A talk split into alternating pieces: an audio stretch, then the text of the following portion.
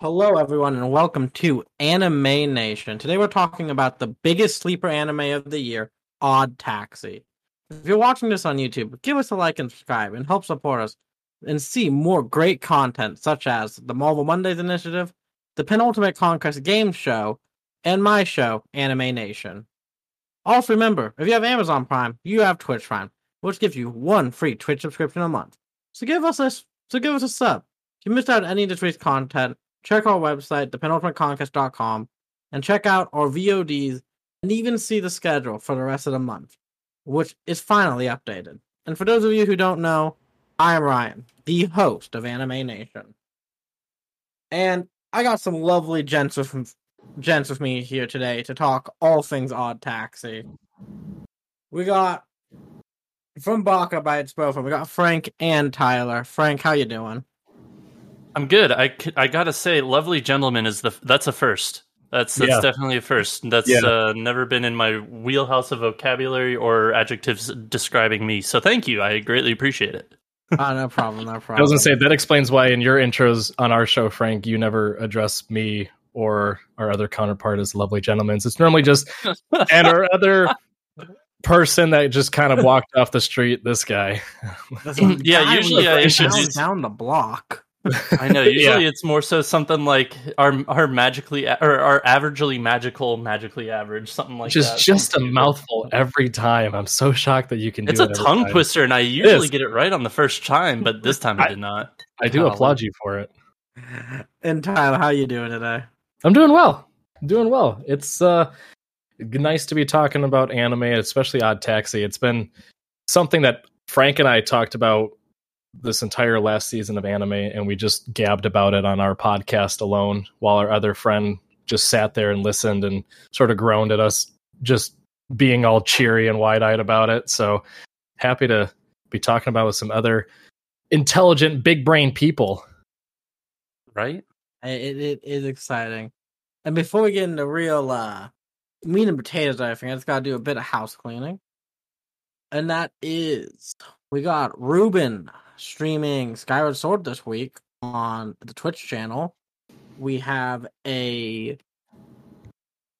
penultimate game show going up about all things Steam Deck, and then we're going to have a 12 hour anniversary stream this Sunday celebrating the one year anniversary of the Penultimate Conquest podcast.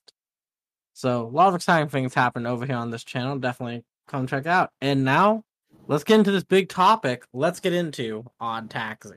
Let's do it. And Oh, uh, baby.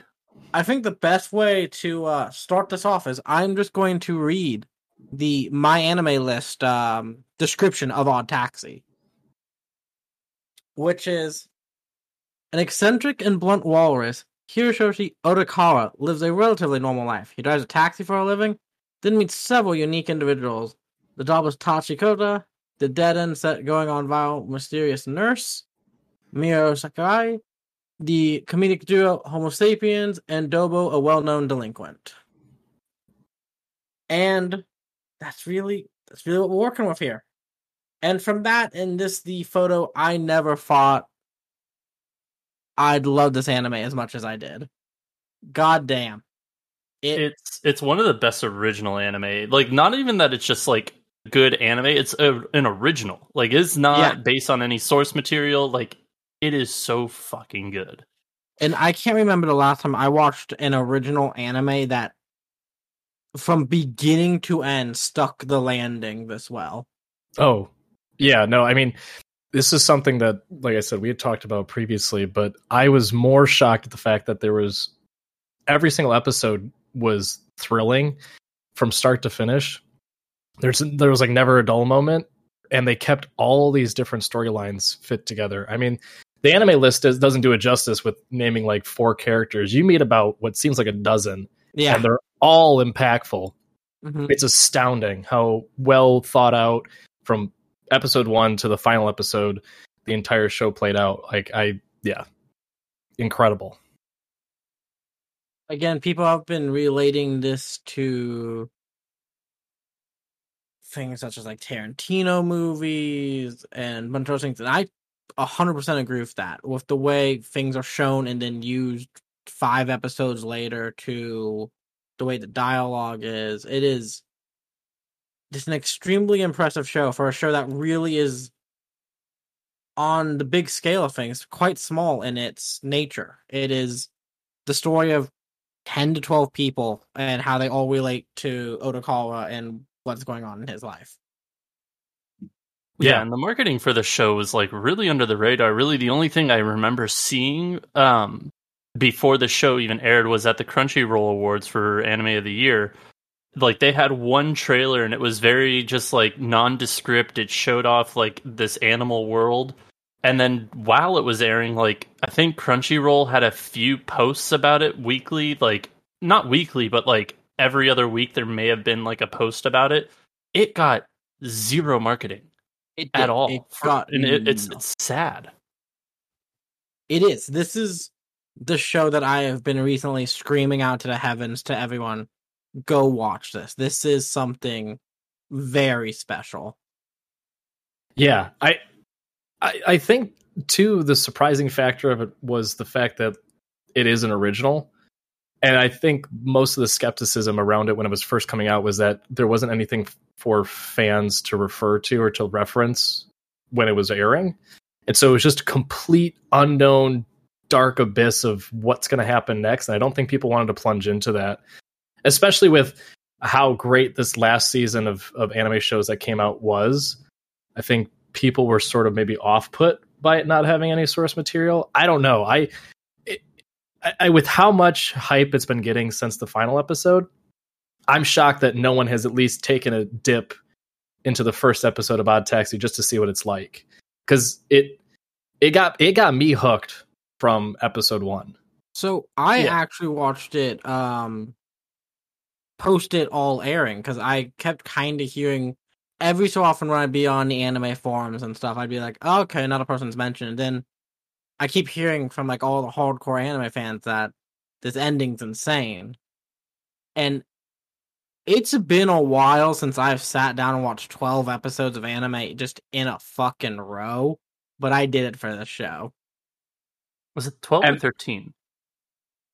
Regardless of either whichever one it was, like yeah, it's it I watched it week to week and it was like fucking cliffhanger after cliffhanger after cliffhanger after like domino build, domino build. It's just like, when is it gonna fall? When is it? When is shit gonna? It was such a good show to watch week to week, and nobody discussed it. And to kind of like go real quick, go back.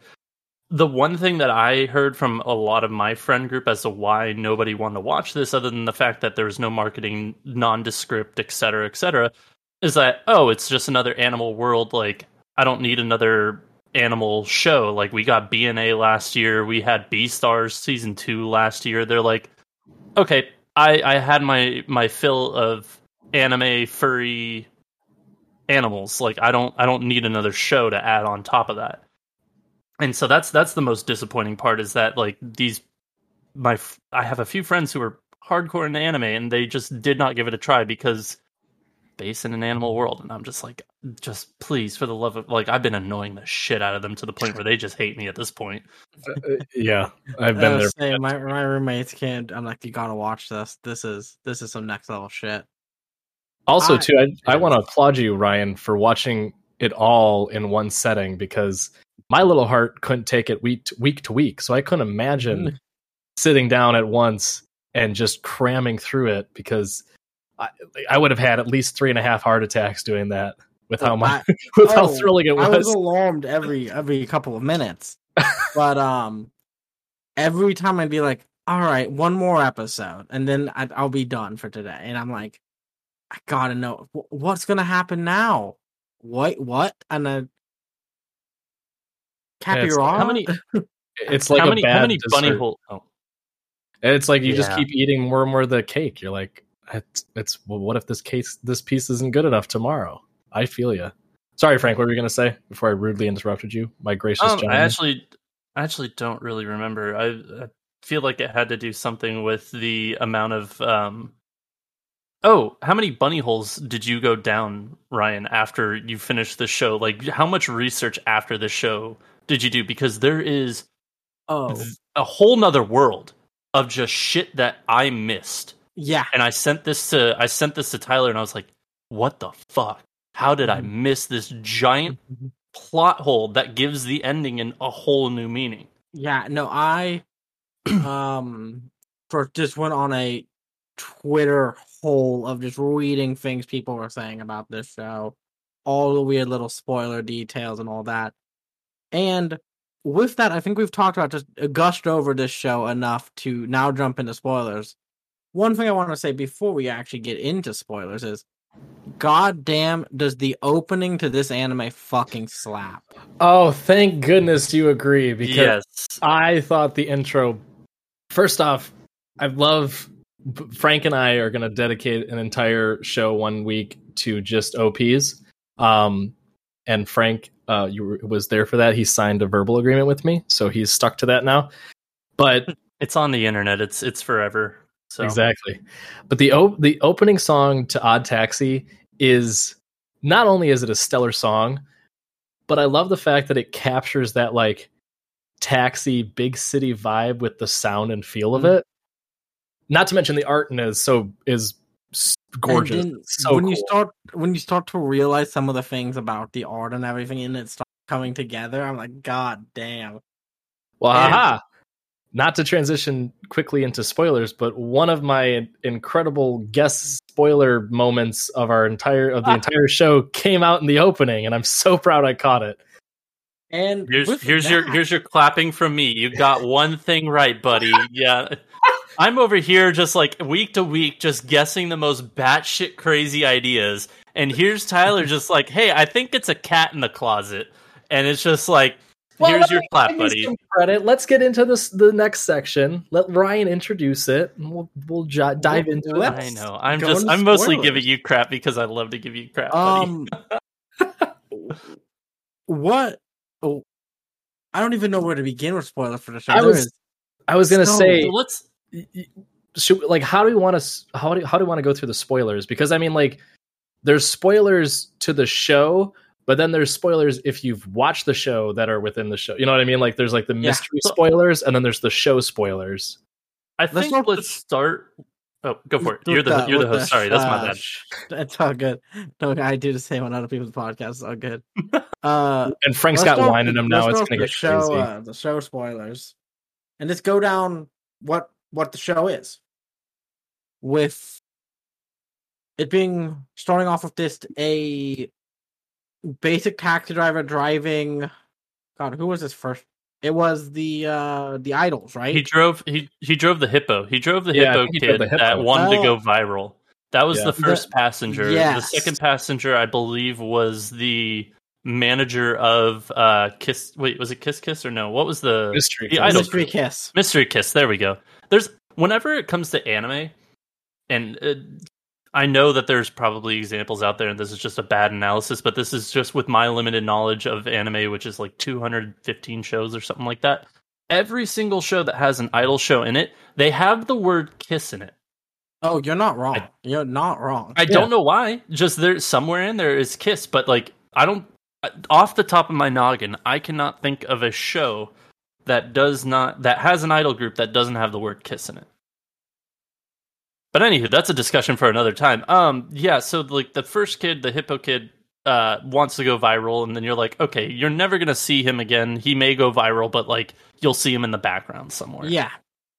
And then he becomes this critical player of uh fake justice basically. Buffoonery is what it is. honestly trying to think through all the different characters in this it might be best to just honestly walk through the characters and how they're related to one another so people watching and listening and whatever get your giant post boards with yarn and start tacking on your pictures because Yeah. it's about to get wild Let, let's let's do line. that. Let, let's have some fun here. We got our main man, one of my favorite anime characters of all time now, Otakara. His deadpan delivery of everything was amazing.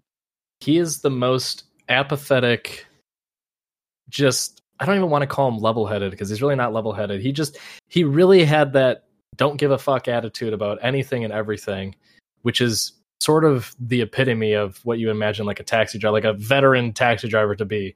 Like they've seen shit, they've picked up so many people that it just doesn't even matter anymore to him. He's been barfed on probably 20 times at this point too in his career. Like he just does not care. I've finally found the best analogy as to who Arakawa is if you're going to relate him to another character, and that is a non-depressed Eeyore A non-depressed Eeyore?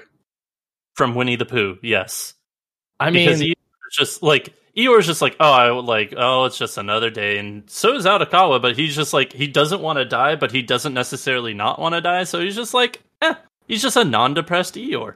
He's just like he's just there, and his like delivery is so monotone, mon- like just like out there, truthful, and everything else. He's just a less depressed Eeyore, is what it is. He can be having an amazing moment and be as deadpan as he is with a gun held to his head.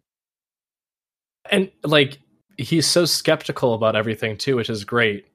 Like he has a beautiful woman that's going after him, and his immediate thought was, "She's trying to get something from me, and I don't know what it is, but I'll figure it out because." By George, no one loves me. I mean, look at me. I'm a fucking walrus. Like that's his that's his mentality for everything. It's like it can't be that good. Something there's got to be something else with it. and There's with got to be a catch. yeah, let's move on to the next character, which will go down with the nurse now, Mio. our our capoeira alpaca badass. Yeah, the most random character in the fucking entire show. Just Yeah. like not in the fact that she's like her placement is random. Like I I I really enjoy her camp or her character, but like everything she does is so freaking like out of left field. You're you're. you're kind of left scratching your head. I never know what to expect of her character. And but that's like that's sort of the beauty of the show in general, right? Like for sort of like twofold. One being every character you meet outside of Otokawa, the taxi driver, you feel like they're just like a one-off character like you're going to see him once and that's it maybe not his best friend or the barkeeper with bartender which we'll get to those characters in a bit Mhm. but like everyone else you you you meet and interact with and you're like all right there's going to be like one interaction with them maybe two but they're really just a one-off and the show just it sticks you into this big spider web of how involved they are that you just don't see it from the start. So it surprises you there but then also to your point frank like yeah she's kind of crazy and over the top with the fact that she's she knows capoeira and she can kick people's asses and she can dive under the in the sea like while holding her breath for what seems like five minutes and rescue people. And yeah she's a badass. But in the grand scheme of the show she's like the most normal of characters right like every it's Well, you're it's- also forgetting chaotic. drug smuggling. You're also Yeah, forgetting like, about drug to smuggling. Uh, Drugs like, like- she was well, taking like- immense opiates out of her hospital. I guess like drug embezzlement, right? Like Okay, yeah, yeah, yeah, that's a better that's a better word for it. But like, yeah, no, she's like it's just every episode she's in it's something new. It doesn't matter what it is. So it's just it's always fun to see her character. It's always fun to see her interaction with Otokawa because he's like I'm a wal I don't know if this was really going through his head or not, but it's like I'm a walrus, you're an alpaca, like I don't know how things work in the animal world, but usually those two don't match. it's like trying to fit fit the the square block in the circle hole. Jesus. can make Anywho. it work, it'll happen. One of my favorite scenes involving Mia was anytime she'd bring up capoeira, and he's like, "Isn't that just dancing?" He's like, "You're And not she'd gonna, show him. yeah, you, you're not gonna beat anyone." But then it finally pays off and saves his life. Which again, it's one of those is, moments. which is another spoiler. uh, yeah. Yeah, I mean, Down the line again, eventually. with, with this show, when we speak about spoilers, like every single moment outside of the first episode is spoiler. Yeah, like That's So true. Again, super incredible disclaimer, big flashing lights again, people, please, for the love of God, if you haven't seen it, go watch it. Like you don't you don't want us to spoil it for you. You really don't. this Because- is You will be on the edge of your seat from episode one to the end. this Just may be shocked. the best show to go in blind to. I Oh, went hands in- down. not only going blind to, but like when everybody is like starts that debate of like, oh, what like what show would you recommend to somebody who's never watched anime? This honestly has reached like the top of the fucking Mhm. list because like this isn't so for a couple different reasons. One, it's not as tropey, it's not as campy, it's not a generic shonen, it's not anything like that. It, this is something that like it's in its own wheelhouse. It's something so different. It's something so because like for all intents and purposes, this show is so very different from traditional anime. Like from the art style Mhm. to the story to the present like everything. It's it's completely different. So I honestly this is one of those shows that I think is hop skipped and leaped above everything else on the top of my list of like hey, I would recommend you do this. If you can get over the fact that these people are animals and it's an animated show and you can focus on this story, you can get into anime too. Oh, because it's- if you like I know that's like a lot of just like, hey, if you can get over this, this, and this, but it's just like I feel like those are three small minor things. It- It's definitely an anime I'd recommend to people who are coming in, especially from like a movie background and that kind of thing, and all Yeah. that. Like if they if they enjoy movies that are very similar to this, I definitely recommend it to them. I put it right next to uh, Cowboy Bebop and uh, Black Lagoon as animes that don't feel like anime. Yep. Black I- Lagoon's an interesting one. Black Lagoon has a special But- place in my heart. But Oh, no, I, I, forget I, that it does. I totally agree with the both of you. Like, because uh, I have heard that same question asked. Like, if, if for your one friend that's not into anime or like has no interest in anime, what would you show them? And everyone always says like first episode of Attack on Titan or first episode of Jujutsu Kaisen or like if you want to do like more like a little bit older but still going like you can do One Piece. Which by God, please do not do that. You'll be stuck in it forever. But like For Join me- in hell. Sorry, I didn't mean to throw you on the spot. But like for me, my my intros were always the like uh, the ones that were off center from your traditional animes.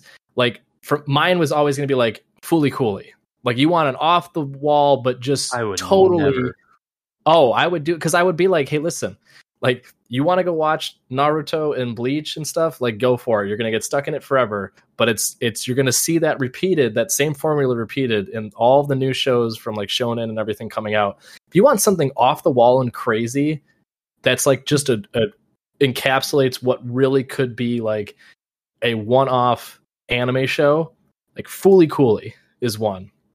Uh, Really last an art piece. It's not. It's not an anime show. This is just an art piece. Honestly. But like those shows are the ones where I'm like, that's the type of show I want people Okay, to get into. Okay. Like, okay. Same with you same hit, with, you like, home uh, there. yeah, like like uh, Wonder Egg Priority. It's superb. I, s- Like I still uh, have to watch the last episode, but yes. but it's but it's it totally is goes the last, against. last episode. Yeah, Yeah, episode uh, thirteen. That which the reasoning behind it is like I completely understand, but I hear that it's just not a very imagine Anyway. imagine being like one of Santa's elves and you're like 30 seconds away from getting your last present wrapped and you haven't even like started. And the panic that goes into wrapping a present and how shittily it is kind of at the end, but it's still wrapped. That's like the last episode of Yeah. that show. But anyway, Anywho, that aside, back Odd Anyway, Taxi. like- Back, yeah, back to Odd Taxi. That's why I feel like Odd Taxi is one of those that goes in that bucket of shows where like it is it is not a traditional anime. It goes against what you would prescribe to be like the anime formula of like, you know, either really intense or like lots of like fighting and and and battles and combative and things like that. Like it goes against that completely. And to your point too, Ryan, like it is kind of like the perfect anime to show someone who's like a big a movie buff because it has those movie elements. Like Mm-hmm. it never stops from from beginning to end. It is a continuous roller coaster ride of holy shit. I don't I can't see an end to this. like I it's, feel like it the- just keeps going. Yeah, the plot is also very similar to like movie style in which it's just like, hey, there is a definitive end, like beginning and end. And Mhm. if you want to pick it apart and s- a little bit of a spoiler here, it's left open ended for the ending, like you can kind of imagine what's going to happen. Like that definitely does lead into the the kind of movie debate of like this is more just a very extended movie than it is a TV show. Because if you watch it back to back to back, I mean, Ryan, what do you think? I- Did you think I it was like a watched movie or was it felt a like TV movie. show? It felt like a Yeah. movie. I can imagine. It felt like a movie It's just a bop and song every 23 minutes. Oh hell yeah. And with that, let's keep going down these characters. Uh, we're gonna keep going with the gorilla, the fun loving, the Amuri, The doctor. the doctor, No, wait, no. The wait, is it the doctor or the best friend? yeah, the No, chimp. the doc- gorilla's the doctor. Never mind. the Never mind. yeah, the doctor. gorilla's the And- doctor. Yeah, his friend, his Yeah. uh, doctor and drinking buddy. Yeah. He goes to the ball with him and uh, his other friend. Yeah. is his one friend that ac- ends up actually being the most useless in the entire show. Oh, we'll get to him. most after useless and the most like fucking critical to this fucking. Show. I know. Oh my this. The god. doctor, though, when he started The doctor. when he started digging into the past, I I couldn't figure out what he was doing for the life of me. And it was so crazy too because it, his his character kind of took a 180 Mm-hmm. because in like I want to say like episode three or four, like Otakawa's going in for a routine checkup. He can't Mhm. sleep. He's got issues with um like falling asleep and and whatnot. He's got back problems too. So he goes to the, the doctor, and he the gorilla's pretty much like, you probably should go see someone else, dude. Like I can't help you here. Like you really need to go to like an actual like full fledged hospital with staff that can treat you. Like it's just me and my capoeira ass kicking alpaca here. Like Who's also stealing drugs from me? yeah. But like The drugs you, You- need. you get sort of the sense like like he's he's good at heart, he like he comes from a good place, but he doesn't care for him like as a friend. He like he only sees him as his patient, right? And he was doing everything in his power to like help him out as his patient. Then we get to the last 5 episodes where he just goes on this adventure by himself. He's just off. Mhm. And like snippets of him in, in episodes where he's trying to figure out what in the ever loving fuck happened to Otakawa in his past that has caused him to be this way. Because you find out through the medical history and, and sort of uh, like little hints that the gorilla was dropping is that like the taxi driver has some mental issues. We don't really know what they are, but there's something more than just like having trouble sleeping and a back pain. There's like real deep mental psychological issues going on with Mhm. Otakawa, but you don't know what they are. And it, he- the gorilla makes it his mission. He's like, fuck him being my patient. Uh, he's my friend above all else. And I will go to hell and back to figure out what's wrong with him because uh, no one knows. After we uh, get through these characters, I we will get into the massive spoiler, the ending, and just how everything connects. The uh, I me and my friend have a name for movies and shows like this. We call them whiteboard shows, where you need a fucking whiteboard next to you to lay out the entirety of the of the piece of media you're watching. Frank made the analogy of the famous scene from It's Always Sunny in Philadelphia with uh Or Charlie Day. Yeah, it's just just yeah. When you were saying get your get your yarn out in your photos, I was like, that's my fucking line. That's my Charlie Day line. All right, I'm not just like you no other show doing- has ever used that same reference. Get off my back. Get off your high horse. Let it happen. Anywho, I do want to say back to the monkey. I think one of the things that like really kick dr- like kick starts, kick drives, whatever the fuck you want to call it, uh, as to why he really goes back into Otakawa's or Otakawa's uh, past and figuring out what is actually wrong with him. Um, before I get into that, I think like also you can tell that Otakawa is very socially weird when it comes to people. Like you kind of get those hints, not just because like his voice is monotone, but just like the interactions and the like the crap that he says, and like people are like, "This is not normal. This is not normal at all." But I think what uh, back to the on topic the uh, the doctor, what really kickstarts that is that he helps his assistant. He helps the alpaca get out of the debt, get out of the trouble that she had, and like covers up her opioid like uh not exploitation, but stealing, etc., and selling, theft. Yeah, there you go. So like I think because he sees that he cares so much about even the most minor people around him, he's like, okay, I need to figure out and help this guy. Like if he's not going to go seek it, I'm going to do it for him. And I think that's that's what really sees it. But like the the last 5 episodes when he's doing this, it's just you get zero information at all as to what the hell like he's doing. You don't get any hints. Like you uh, you understand that he's looking into his background, but you don't understand what he is finding because he, every episode it ends with him and he's just like nani like what it's just like he's he just keeps finding shit and you're like what did you find what did you find i need to know and then it's not until the last episode that you find out what happened like No, what it- is going truly going on you're like oh It unloads everything. But with that, just a also- shotgun blast That's putting on. it. That's like a shotgun blast fired out of a cannon. The third Something member that. of this drinking group that would go to their local little bar there, Engie. Oh my The- gosh. he's the best friend he's the best friend. He's that, the that- best friend. The, the chimpanzee, right? uh, yeah, most frustrating character of the show He can The- basically be summed up as like your creepy uncle who thinks he hits it big with someone on Tinder and they find out it's just like a catfish.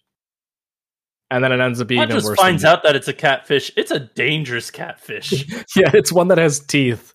yeah. It is. It is a catfish with a mob attached to it. A literal mob, not like a mob of people, but the mob.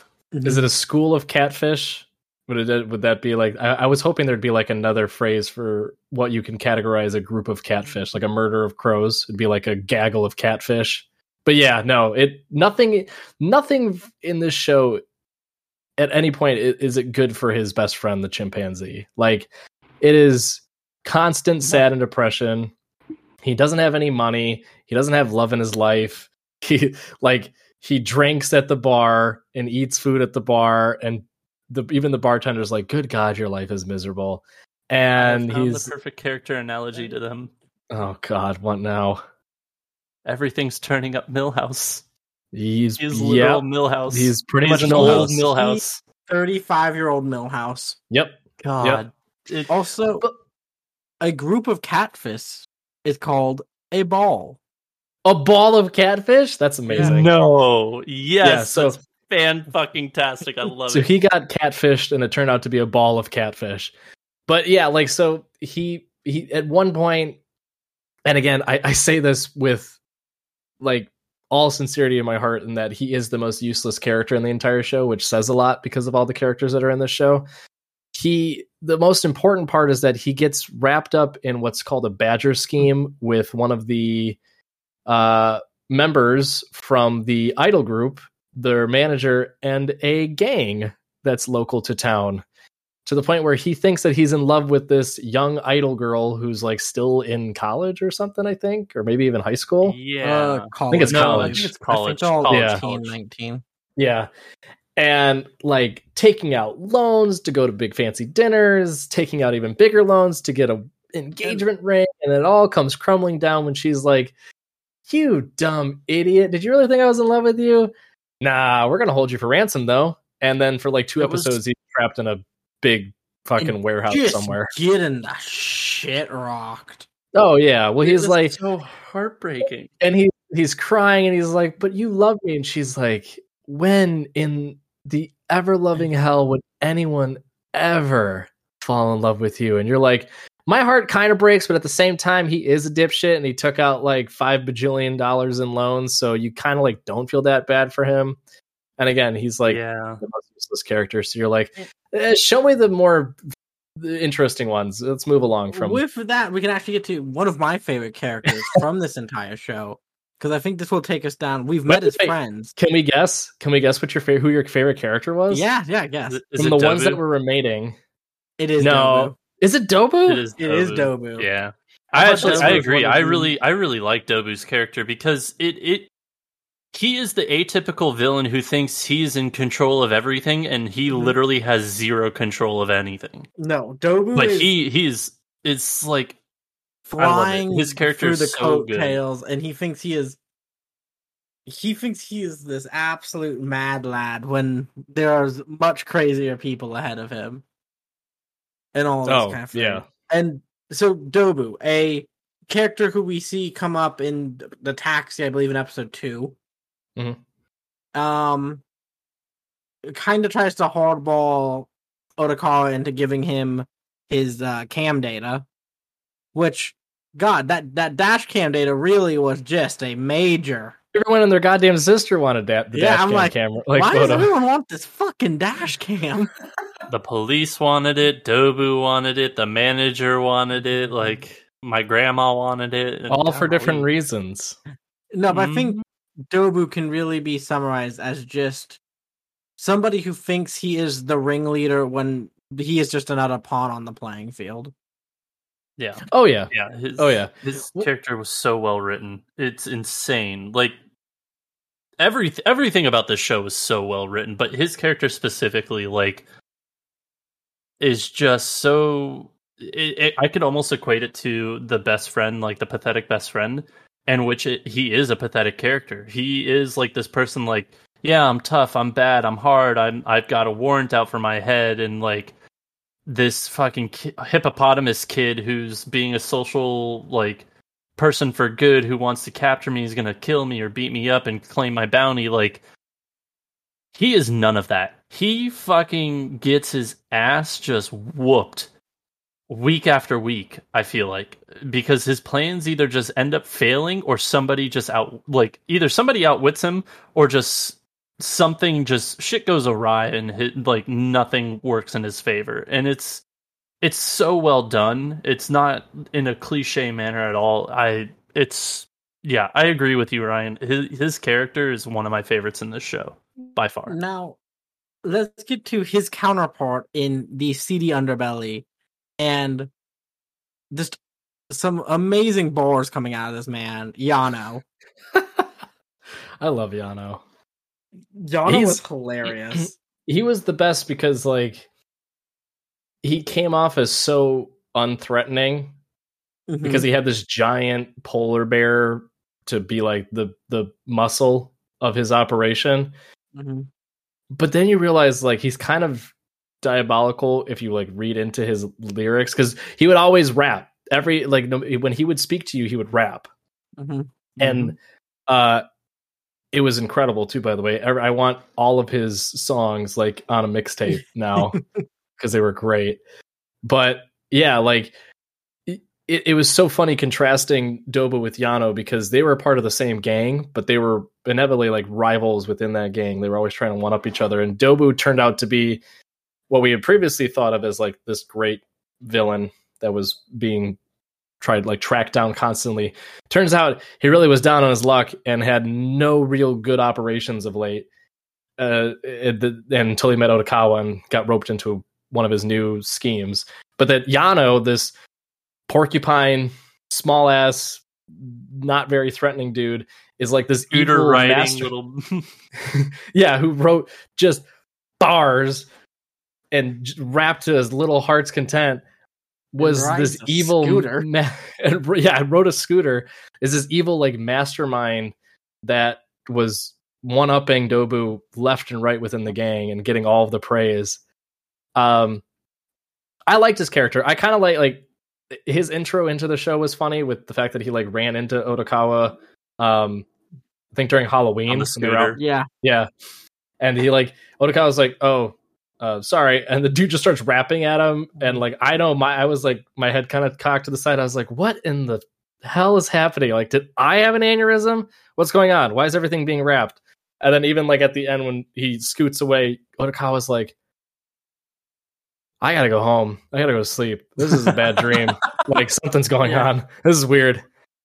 Yeah, I, I thought his char- I thought his Oh, character was good. I mean, it. it I, I yeah, I, I like the fact that it there's like a switching moment between like Dobu and Yano as far as like their successes, gang members, mm-hmm. and I like that transition because it really like speaks to the growth in the in the in the development of the characters, but then also like I it's mira- like marvelous marvelously done in the grand scheme of the entire show. And then it does feel like people in this show comes in groups of three, and the third member of this underground yakuza, and one of the more important characters I feel like is the CD manager of Mystery Kiss, Fuyoki Yamamoto. I feel like he was like the like roped in to the group. Like he wasn't like a voluntary member. It was more involuntary based on the the He's biggest still- spoiler Yeah, I would say of the not, show. not the biggest spoiler. One Ah! of the one of the major plot points, I would say. Um, You're right. so, the biggest yeah. spoiler has to do what's in Odokawa's closet, right, Frank? No, no, it does not. It is not. It is not a cat. It is not the cat that is the biggest spoiler. Despite what you think, yeah, you spit out that water. What spoiler are we fine. talking about here? We can talk about. Uh, I'm I'm talking here. about I'm talking Oh, about my- the fact that so so the only reason that the porcupine and his bodyguard of a polar bear are brought into the show is because of the spoiler in which one of the idol girls mysteriously gets killed and they have to instead of going to the Oh, police wait, saying on, like hang on, hang on. She, sh according to the news, she's missing for like the entirety of the show.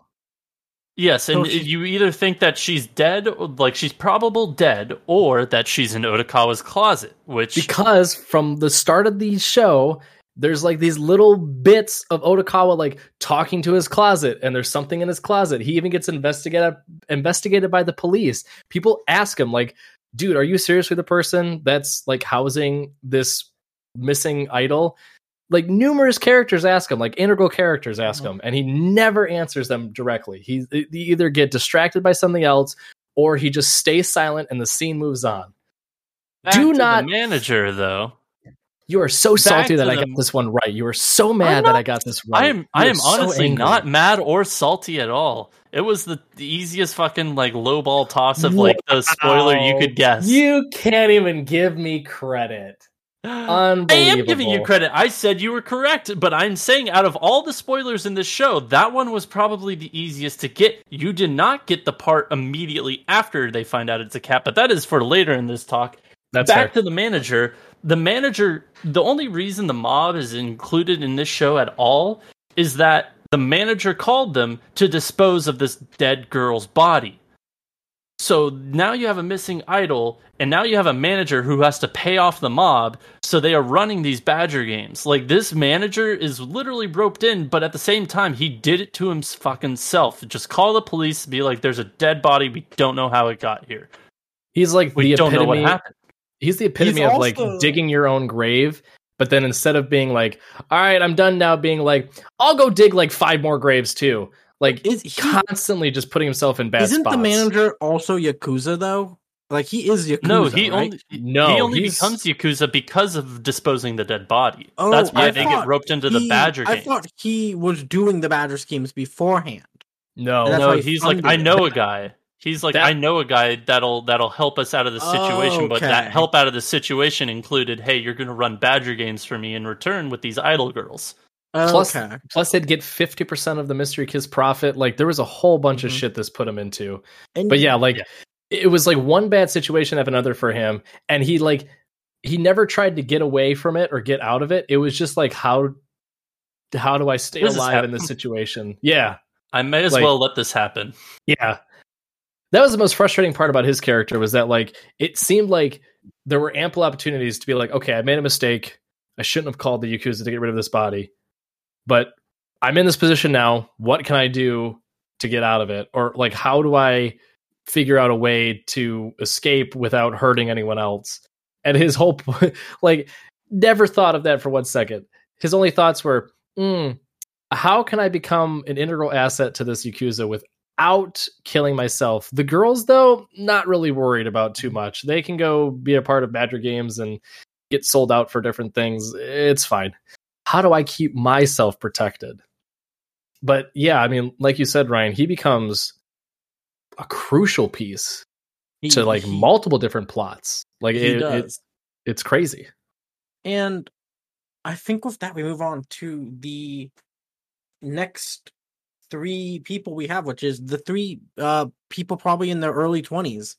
Shun, Taichi, and God, where is the other one? Why can't I think of their name? Uh, uh, Hajime. Uh, well, S- Skull Mask for most of it. Oh yes, yes. I his, feel like- his episode, his episode in general was one of the best. Oh, it's insane. But I think we're gonna start here with uh the idol loving Shun. I love this kid. So he takes his story starts out funny with his introduction to the show because he rides in Odokawa's taxi. I think in the first episode as well. He's like the last ride Yeah. Where he's coming from like a some sort of meet and greet, and he jumps in the taxi. He's like, I need to go here, but I only have this amount of cash. He's like, I'll pay you back or give you. You want an autograph thing? And he talks about how he like spends all of his money on Mystery Kiss. He doesn't have a lot of money.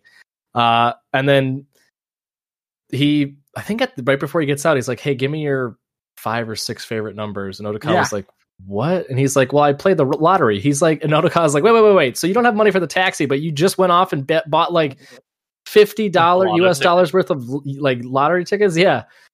And Odokawa gives him random numbers, and Give you some out, locker like, numbers. yeah, He looks at yeah. a, he looks at he a looks picture his of lockers picture. and just like and just gives like, him that locker number, that one. numbers. like no real basis for why. Two episodes later, oh, that kid just won uh a hundred or no I think it was, ten. no, it was one billion yen. Was it So one hundred billion? thousand dollars. Yeah, it was No. one billion yen because there were ten there were ten cases of hundred million yen. So ten million dollars US. One billion yen is ten million US dollars. Yes. Yeah. Yeah, so it was one So million yen or huge one ch- billion yen. Yeah. Huge Yeah. chunk of change. Yeah. And- Turns his life around, but still spends probably half of it now on Mystery Kiss. Well, not He- anymore. And then does the millennial thing and posts it online like, I won the lottery. And that's when he was introduced to the good old Yakuza. Yeah. God. The Yakuza are like, cool, we could rob this kid, no problem. Yeah. Technology's great. And then once Those were Otakar learns that he posted on, he's like, make it look fake. For the love of God, kid. Yeah. Say like you you- forged dipshit. it. Say you forged it. Get out of Mhm. town. Fucking. And then he does the dumb shit thing is he gets out of town and then he fucking still posts shit of where he is and then people find out where the hell he still is. he Mhm. can't Because be kept away from Mystery Kiss. Mystery Kiss is away from the internet. Well, Well, he, I I, think, know. will have better chances of getting away from the internet than fame hungry Taichi, who this this is Frank's favorite character, right, Frank?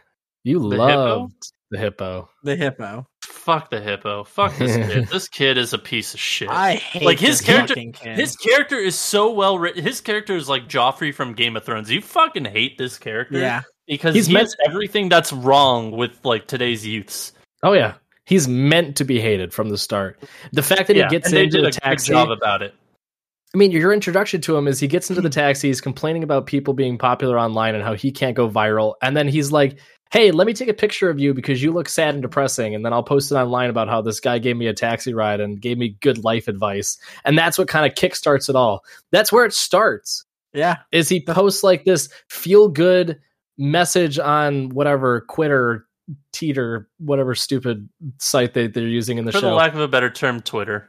yeah, They're Twitter. Yeah, and he gets huge hits and and gets one viral post, and then it just spirals out of control from there. And at one Well, point, we know. You know Yeah. why the post went spiraled out of control, right? Because in the background of the photo, walking It's on the Dobu. street is Dobu, Dobu. who's wanted.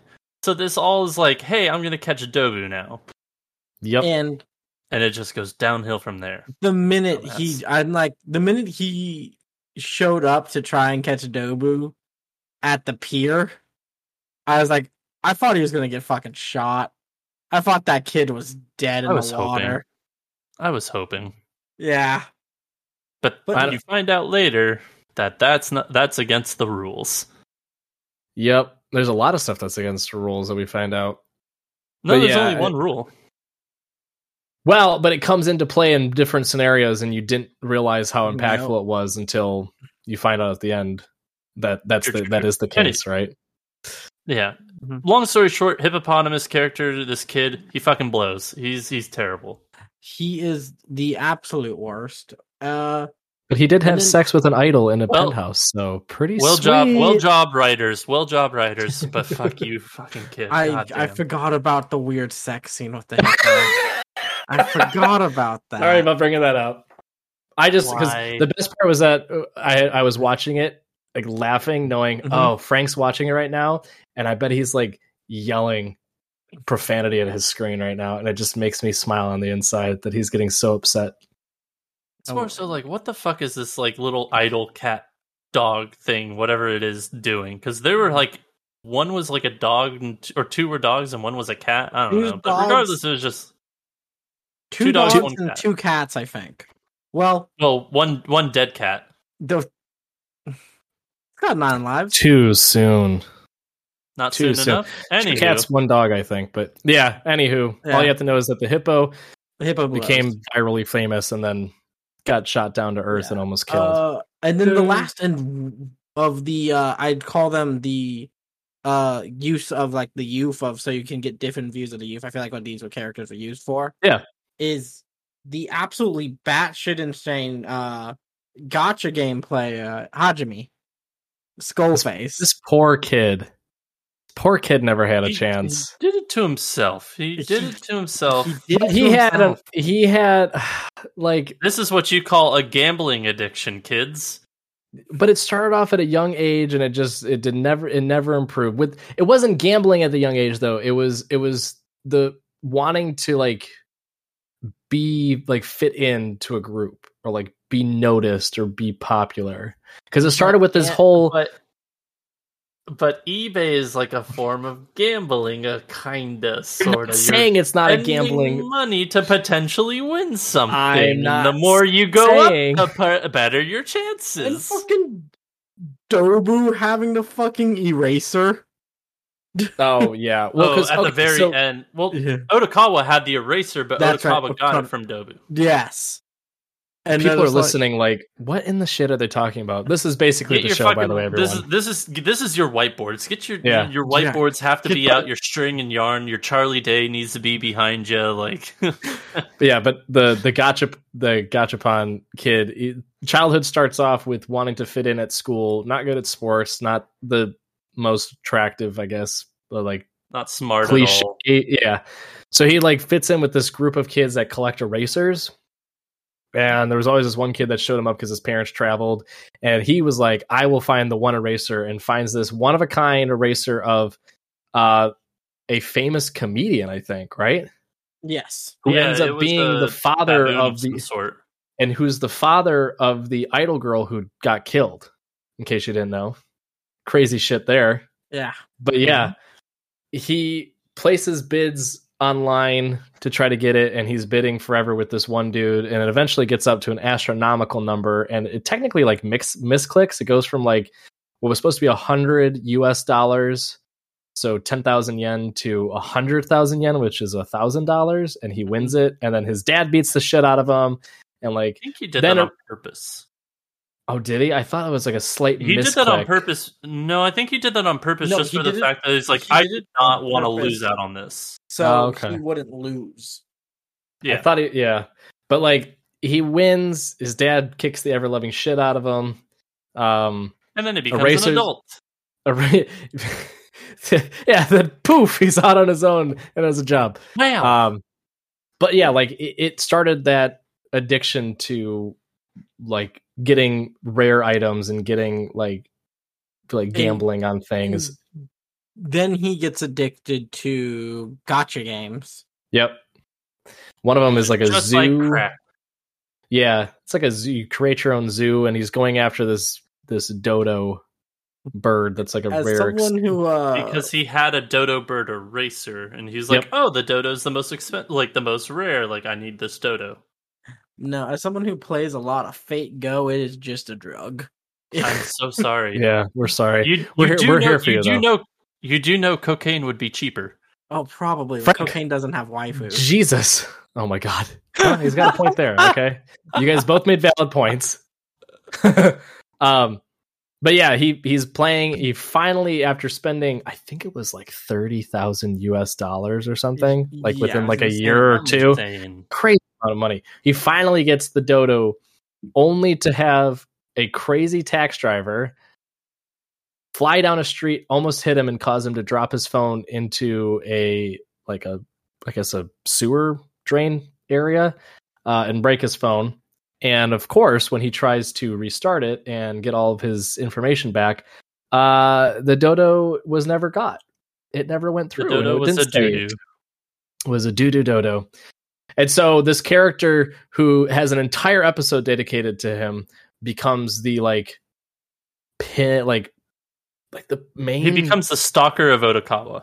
yeah, but not just a stalker, a stalker with a gun and a mask. Yeah. And And like an actual like somewhat villain ish. I don't remember how he came upon the gun. So Uh, I think it was it was during, buried it. Dobu buried it in a park and he like randomly stumbled in the park and was like I don't know what That's was happening. right. He, like, right. He like He hit No, he night. he had an animal. I think he had like some sort of like pet or something, or he had some sort of plant. and he Oh, was he had a- burying it, and he, He had a dug. bird die. That's right. He had a bird. Yeah. Was he was digging whole- at a grave. whole Yeah. horrible day. Loses his dodo bird, then his actual bird Sure dies. and then So he this finds is a gun. this is the this is the only mystery in the show that I am bewildered and is never explained. How his what bird died? What the fuck is Oda? No, what is Odokawa running from? Because he is driving in a back alley like a bat out of hell. oh Isn't that's when Dobu is in the car with him, like no, yelling at him? No, No, this no, is no, when he was like. I is when I he was confused. I was confused. No, I'm not a kid. some No, he wasn't a kid. This was No. like months before, though, wasn't it? yeah, yeah, yeah. But this was the part I I saw the same part too. I I had the same question. I believe, if I remember correctly, this is the part where the alpaca. He's supposed to meet with the alpaca. He was with Dobu like the whole night, and he was supposed to meet with the alpaca to just like hang out and talk. Oh, and he's like, oh shit, Oh. I'm late. He's like, oh shit, I'm late.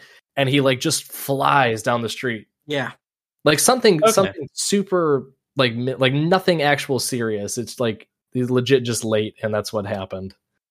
Okay, so I didn't know that. That that was the one mystery of the show that was unanswered to me. But we. But it goes to sh- more it goes to show that literally every single piece in an episode matters and it's that's how cobwebby the show is. But yeah. I I will say my favorite part with our our poor gacha kid who turns to be a skull mask kid that even when I rewatch the episode gives me tingles is where he's confronting Dobu and Odokawa finally. Like I finally found you and you're going to apologize to me. And there's that screechy horrible eerie sounding music that plays as he's screaming at them and he's like I'm going to fucking kill you now.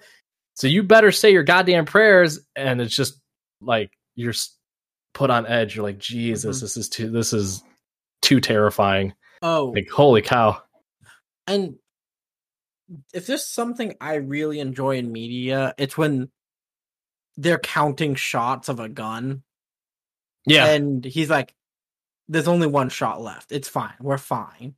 No, he has I- zero shots left. He shot Yeah. six times, so he should be out. Yeah, and then he had more, and he's like, oh, "Fuck."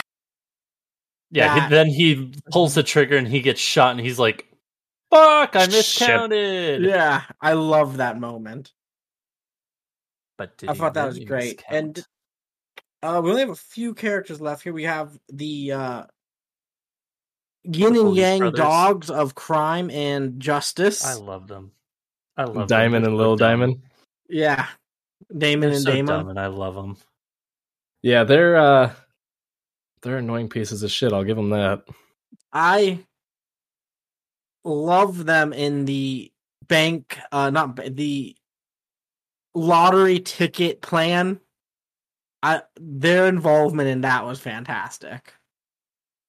Yeah. Because the other older brother is like, I'm the police. I can't get hurt. Gets hurt. He's like, How did this happen? Little brother's like, Why did you do this? And you're going to jail.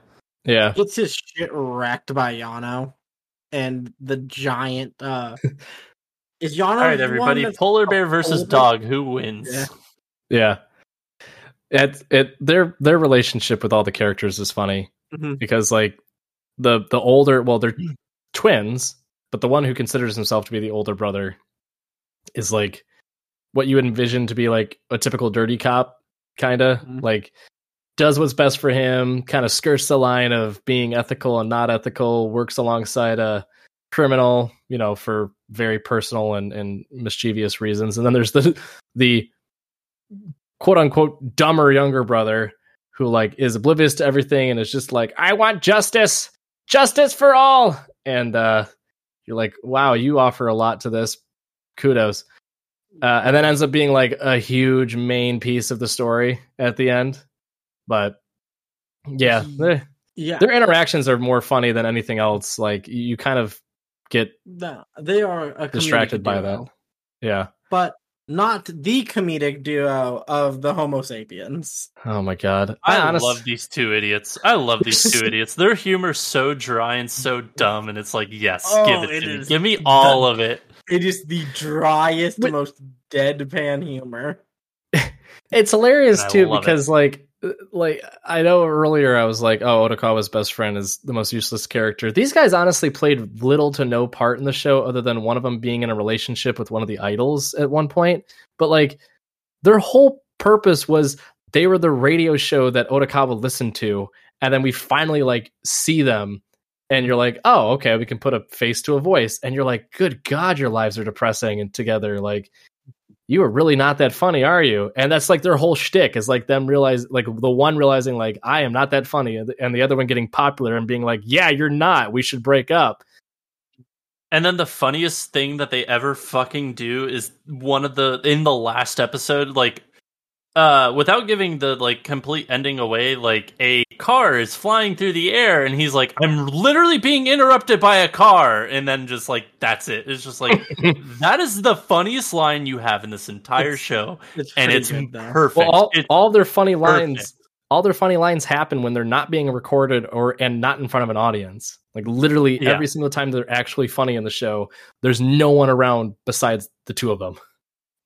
Yep. I love them. I, I don't care what anybody says. They're- like they're a good- so dumb. I love them. They're a good comedic relief, I And you guess. brought up the relationship with the idol group, which will bring us to the second to last group we have to talk about, which is the idols. Kiss, Mystery Kiss. Mystery which- kiss. Mystery kiss plus one or minus one. plus one, minus one. Minus one, plus one. There you go. Frank, do the math. It's just mystery kiss then. You Good dingle. God, it is a uh, a depressing group of girls. Yeah. like, but I love the fact that they give them purpose too in the show, and you actually like care about them as characters because you learn about their backstories. And they have interesting backstories too, because like the main, the lead, the center for the group is a perfectionist who doesn't know the taste of defeat and never Shiho? will. Yes. Mhm. She like she's so adamant about being the best she can possibly be at everything that she does because defeat is not an option. And if she does get defeated uh, then murder comes into play. But you you kind of get a, a quick glimpse into her past and, and why she's the way she is. Then you have the more depressing other piece of mystery kiss which is the one who just wants a big house to be to be rich so she can have a big bath because Because She- she, was poor. She's, she's poor And she That's- just that's loves really a it. Fucking bath. yeah She just wants a bath. That's all. And just give her a bath. Then you got the dead one. Yep, the dead one Then you who's got dead. the dead one who was who was who was the the perfect one for all intents and purposes. Like they were gonna replace the main girl with her, which is why main girl was like, "No, I'm the perfectionist. I need to be the main. I need to like snap necks." And Mhm. oh wait, somebody snapped this neck for me. Cool. Um, what? Uh, uh, bludgeoned and then strangled. Thank you very much. we only see the strangle part. I don't see the bludgeon part. Anywho, that's besides. that. And, and then we learn of the last and arguably most dangerous of the group. The uh Hmm. the true Yes. killer The one- behind it all. Yeah, That's that's the spoiler. Yeah, uh, the person who missed out as being the third member of Mystery Kiss, the other black cat, um, and just she- loves chicken. she loves chicken, and loves she, chicken. like her mom, like she basically was raised by a single mom, and her her mom was like, "Hey, you're young, you're attractive, go make your dreams a reality, no matter the cost." So she's like, "Cool, I can do that. Let's abandon all humanity and just kill to get where we need to go. I mean, mom said it was okay. So what's the big Spoiler deal? alert, she's the one that kills the other black cat, and that's how then we get here. And the final character we have to talk about, the person who I could, uh, while going through this list of characters, I could attach to everyone. The tapir that we only meet a few times, Kuroda, the Yakuza leader, the the head of the mob boss, the Odokawa's spa buddy. Yeah, the uh, the man on the car just likes to get in uh got a sauna with, and they just they just hang out. Yeah. Like You never would have thought that- with, with all the interactions that this tapir would have any role. It took I me mean- so long to figure out what kind of animal he was. I'm like, is Yeah, he I didn't know what type he was a either. short? Uh, no, he's a tapir. Yeah. so, Yeah, my like, roommate I walks by wrote- and like, what's the tapir of tattoos? like, oh, it's a tapir. So did you guys did you guys know like right off the bat when you met his character the first time in the spa, did you know that he was like the head of the head of the I- Yakuza? I guessed from his tats and the way he talked that he was high up in the yakuza. That's Yep. that's that's my reasoning too, because I, I had that guess too. But yeah, this this man I played enough of the yakuza games to know that there's tats mean business. well so there's so here's a few notes for those of you who don't really aren't inundated with like japanese culture.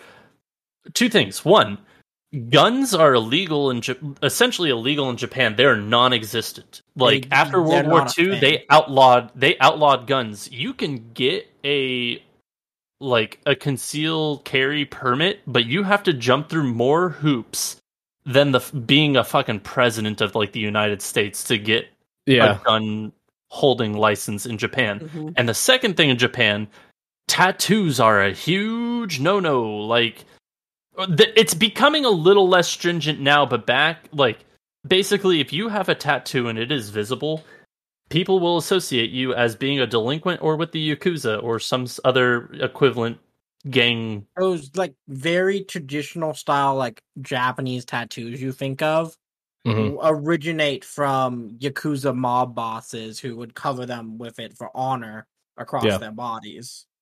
I was gonna say that, like, real quick tidbit. I, I'd gone to Japan for um, uh, law school purposes, and we went to the Kyoto prison, and they told us the actual method that it takes to get a gun in Japan. You have to do a psychological and mental exam. You have to do a physical exam. You have to show that you can actually shoot the gun. You have to completely take apart, clean the gun, and put it back together. Then you have to, after doing that, apply for the gun. It takes three to six months to approve it.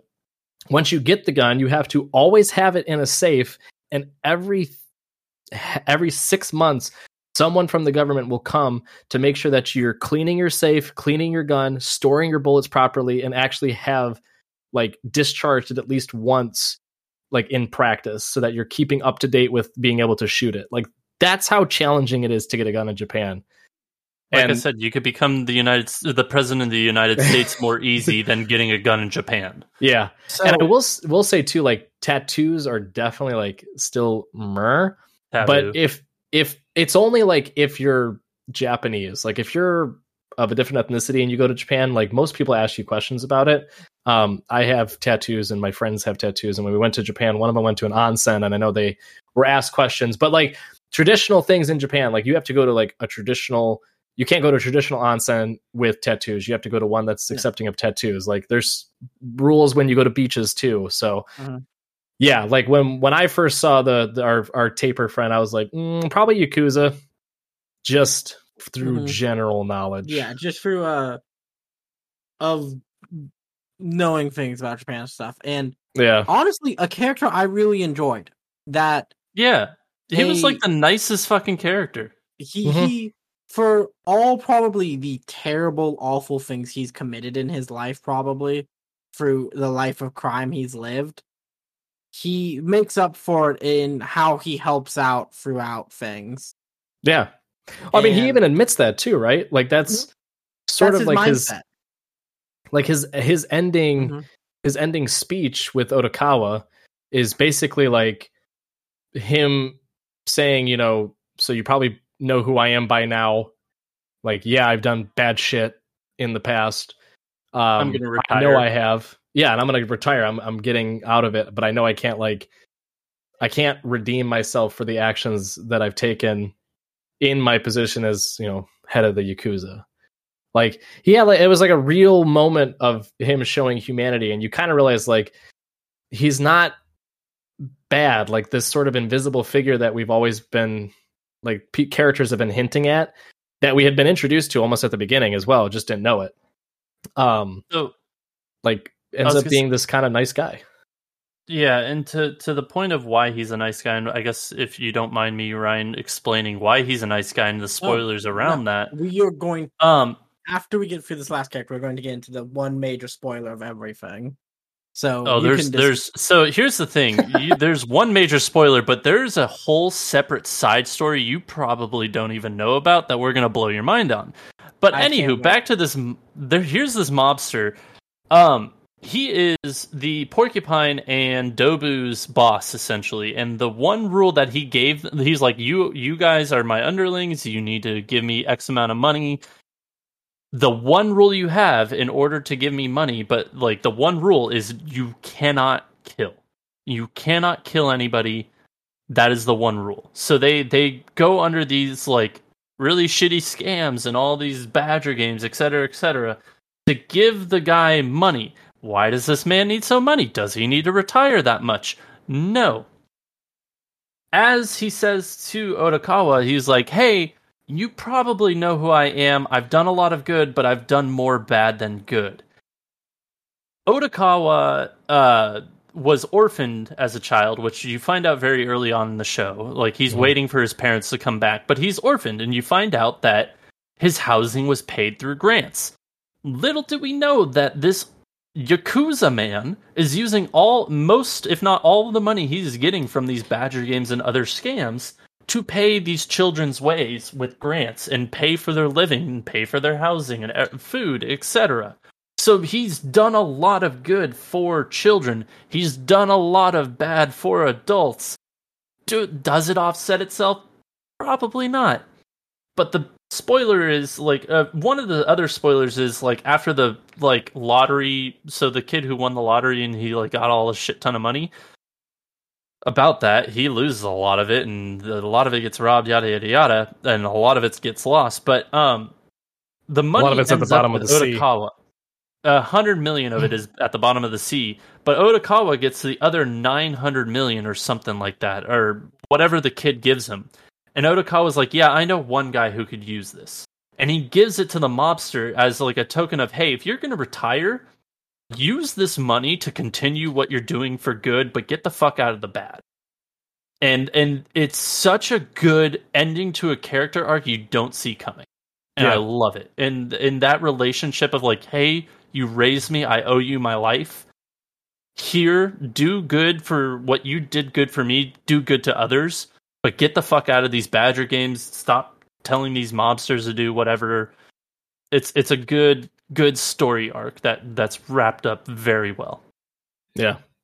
When I like it too, to to what you were saying before, how uh, the only rule that he has is don't kill people. That was like Odokawa's last question to him because like Dobu kept saying it and he heard it from Yano too. Like, you know, we only have one rule. And he's like, well, what is it? And they're like, can't tell you.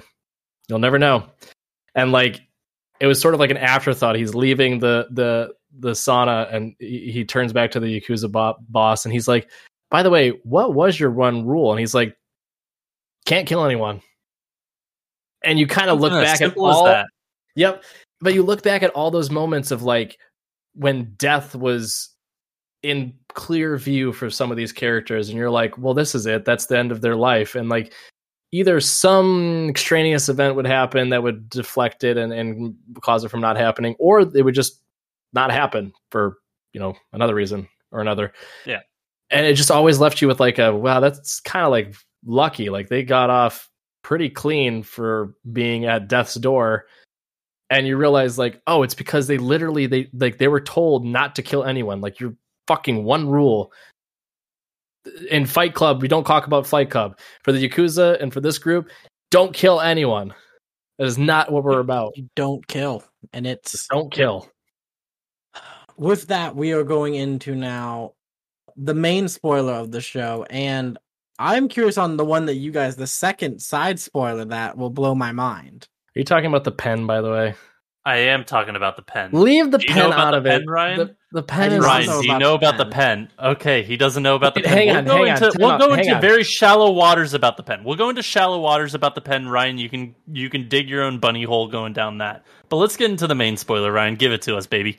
the main spoiler is this show isn't about furries it's it's not about furries God damn it! You had to you had to like phrase it that way. I love how you put it too. Like like it's such a relief. Like, guys, it's not about Guys, furries. They're not animals. They don't have fur. It's just hair. it's just a man who loved the zoo and could talk to animals easier than people instead it's just really sad Yeah. so It's just fucking Yeah. sad. Odokawa, when he was a child, got in a terrible accident where his parents tried to kill him. Murder And- suicide. One parent was conscious, the other one One- was very drunk. Yes, his his father was a drunk and his mother was uh insane. So, Yeah. um, For good reason. try tries to kill the father and son and herself. The son lives, but now he only can see people as animals and himself as an animal. So all these people around and are just animals to him. And we see the world through his eyes. So for 98% of this entire show, we see everyone as animals till one of my favorite moments in the whole thing is when we start to see what everyone actually looks like and why he Which I picked these think- animals uh, that fit them so well. I think the only person we really don't see, and I could be wrong here, is the hippo kid. The fucker, the fucking kid we all hate the most. I don't remember I seeing mean, him. does it matter really? No, I do want to see his punchable face. It's probably even more punchable. it's a it's Probably. and this is something that like stuck out so much for me too was was the fact that there was like a visual association with Mhm. their characters like their animal characters and how important that plays into the ending of the show as well and something that like got me super hyped talking about it uh before too um i don't know i'm, I'm not jumping too far hopefully ryan No, no, no. Uh, my question is though, did you guys predict the uh, that people were animals? no No, I didn't. I didn't, and I didn't really have an inkling either. I was like, okay, this is this is set in an animal world. I'm gonna believe that it is an animal world, but it is. It was very always throughout the show strange to me that these animals were in relationships with different animals because I think the when you look back at the past and you're getting the past reaction because the best scene in this entire show is uh, when the bank robbery goes wrong and Odokawa like has a hundred million yen in a suitcase in the back of his trunk, he goes flying off a bridge into the moonlight like ET. And every single like every character in this in this show is essentially a Chekhov's gun. They do come back and they do fire off. Every essentially every main player in this show is back at that river uh, at that bridge for whatever reason seeing Odokawa's car fly through the air Every and character you just mentioned over the past thirty minutes has Mhm. a moment. minus during- maybe a handful. But yeah, like all of them, dude. That Yeah. yeah. mentioned. the hippo isn't. I think the hippo's the only No, the one. hippo's is. there. He's taking a photo. He's Yeah. sitting on the grass and he t- catches him. You're right because he's like, oh, this will go viral. yeah. Yeah. Shit, you're right. Um, but I forget where my train of thought was going with this. But um, there's there My all favorite- the characters yeah keep going Right. You- My favorite scene is is this thing because everybody's there. They're brought there for this one moment. The hundred thousand dollars is going, or hundred million yen is going down the drain, and it's like this is where you get the trickle feed of like his past and what happened and why it was so fucked up and why he sees everybody as animals. But like one of the characters and specifically, which is the idol girl who is poor, who or not poor, has the single mom that is like, "Hey, go fall, go make your dreams come true, no matter the cost." She is a cat, and she her mom is a completely different animal. But it's like, why? How are these other animals having interactions or having sex and having different animals as children? Hey I- man, like this. This is I, the. Hmm. Love is mysterious. Was animals and people. I mean, Zootopia didn't even go there. Okay, come on. Um, but to that part too, the that was it's a great part for multiple reasons. One, because you get that whole backstory into Odokawa's childhood and the trauma that he faced, but then also the reactions and, and interactions between the other characters is that it's symbolic of the car Everything falling in the into the water. water. Yeah, everything's dropping into the water. drops into the water. It's so It's so- good. and it, God, it it's all makes sense. Like it's so Our- good. It's the Our- f- our chicken friend, our friend with the single mom, drops chicken into to boiling mm-hmm. water. The his best friend who got stuck in the badger game threw his ring into the river. Mm-hmm. Like it, it's all Everything- things. everything ends by falling into this ri- this Some ocean. sort of liquid. Some, some sort, sort of of liquid, liquid. Something. Like Yes. they all have The a tie. the dead idol girl. The dead idol girl thrown into the Exactly. river. like Hey. it, it's it's incredible how well it's done. Like It's the imagery is so fucking. just good. such an amazing how he affected every one of those people's lives that we see throughout the entirety of it. Through This is- every yeah. character he goes to, they go through, and it he's touched their lives in some way, or at least a piece of it. Except for maybe the comedy duo.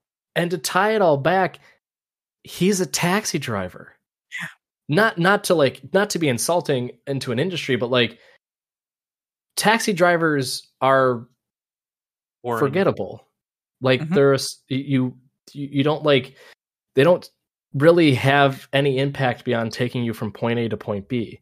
I've been in Like he- it's probably it's hundreds of Ubers throughout my time traveling and oh, Yeah. and I don't remember any of them. Exactly. But that's like that's why there's such a huge sim like there's so much symbology behind him being a taxi driver but having it be like the center of all these different webs shooting off to these different characters and, and their lives and how how they've been impacted within this short weird window of time by Odokawa like all accumulating to this one pinnacle moment of him taking his taxi and flying off a bridge into the like river. It's it's ugh, I can't Yeah. speak highly of it. I've got I've got two things. One, there's only one taxi that is ever memorable to anybody, and that is the cash cab. Two, Correct. the the way that Odokawa has the brain blast of oh yeah, people are human, they're not actually animals is the remembrance like the fact that like his his splash into water scene is his mom driving their car off a bridge Mm. into the ro- water to try and k- murder suicide eh, the whole family. So when he's jumping off this bridge into the water ET style with no wings and no floating powers, he's just like, "Oh, I've been through this before. I know what my life is now. My parents are dead. I'm all alone, but everybody's a human. I think I should be okay." Like and then he wake like as we kind of hinted at earlier, we said before, fucking alpaca girl, Capawara girl, Capawara's the goddamn taxi door and gets him out of the taxi while he's like at the bottom of this river Bad and brings him a- ass. Uh, right Yeah. like fucking just you have to first off she's in full clothing swimming in clothes is not easy No. at all Mm-mm. it is the most difficult thing ever two she's down probably 20 feet Mhm. like this river is probably pretty fucking deep. So minimum 20 feet down, swimming in clothes, capowaring a door open or a window. I, we don't really see it. And like we just see the motions and then just like cut to black and then they're on the surface again. Yep. And he wakes up and Odokawa wakes up in an ambulance and everybody's a human. You're like, holy fuck. Now, what is the pen theory? What? What? So- tell me about this pen. Okay, no, don't you ugh me because this gives this gives the entire show a completely different ending. It does. I know. It does. But It- but the ending itself is deny it. incredible. Can we? Okay. Can we, so the ending. can- let's. Oh, yeah, yeah. I was Go gonna say, it, let's go for Let's, go, go, go, let's talk the ending, and then Yeah, okay. give me the- let's- I'll wrap it up real quick. So he he sees them all as people. Okay. Coolest part is they all have visual features that relate to them as their animal counterparts. All right. They're everything's ending perfectly. Like Odokawa's like the, the kid that won a million dollars gives him the donation. Otakawa takes that, goes to the Yakuza guy, says, Hey, do this, use this for good. Go and give it to other orphans. Okay, please. Thank you. I'm gonna live doc- my life. Yeah, the doctor is back in practice, uh, and he, you know the capoeira assistant is there. They're all having a good time. His friend, who is the deadbeat, is actually working, making a living, and repaying his debts. Everyone's doing great. Odokawa's sitting in his taxi, chillaxing. He's like, "Ah, this is gonna be a good day." Listening to always his see- comedy duo who did Yeah, not listen- break apart. No. Who- Yeah, exactly. It's like everything's saw the perfect, right?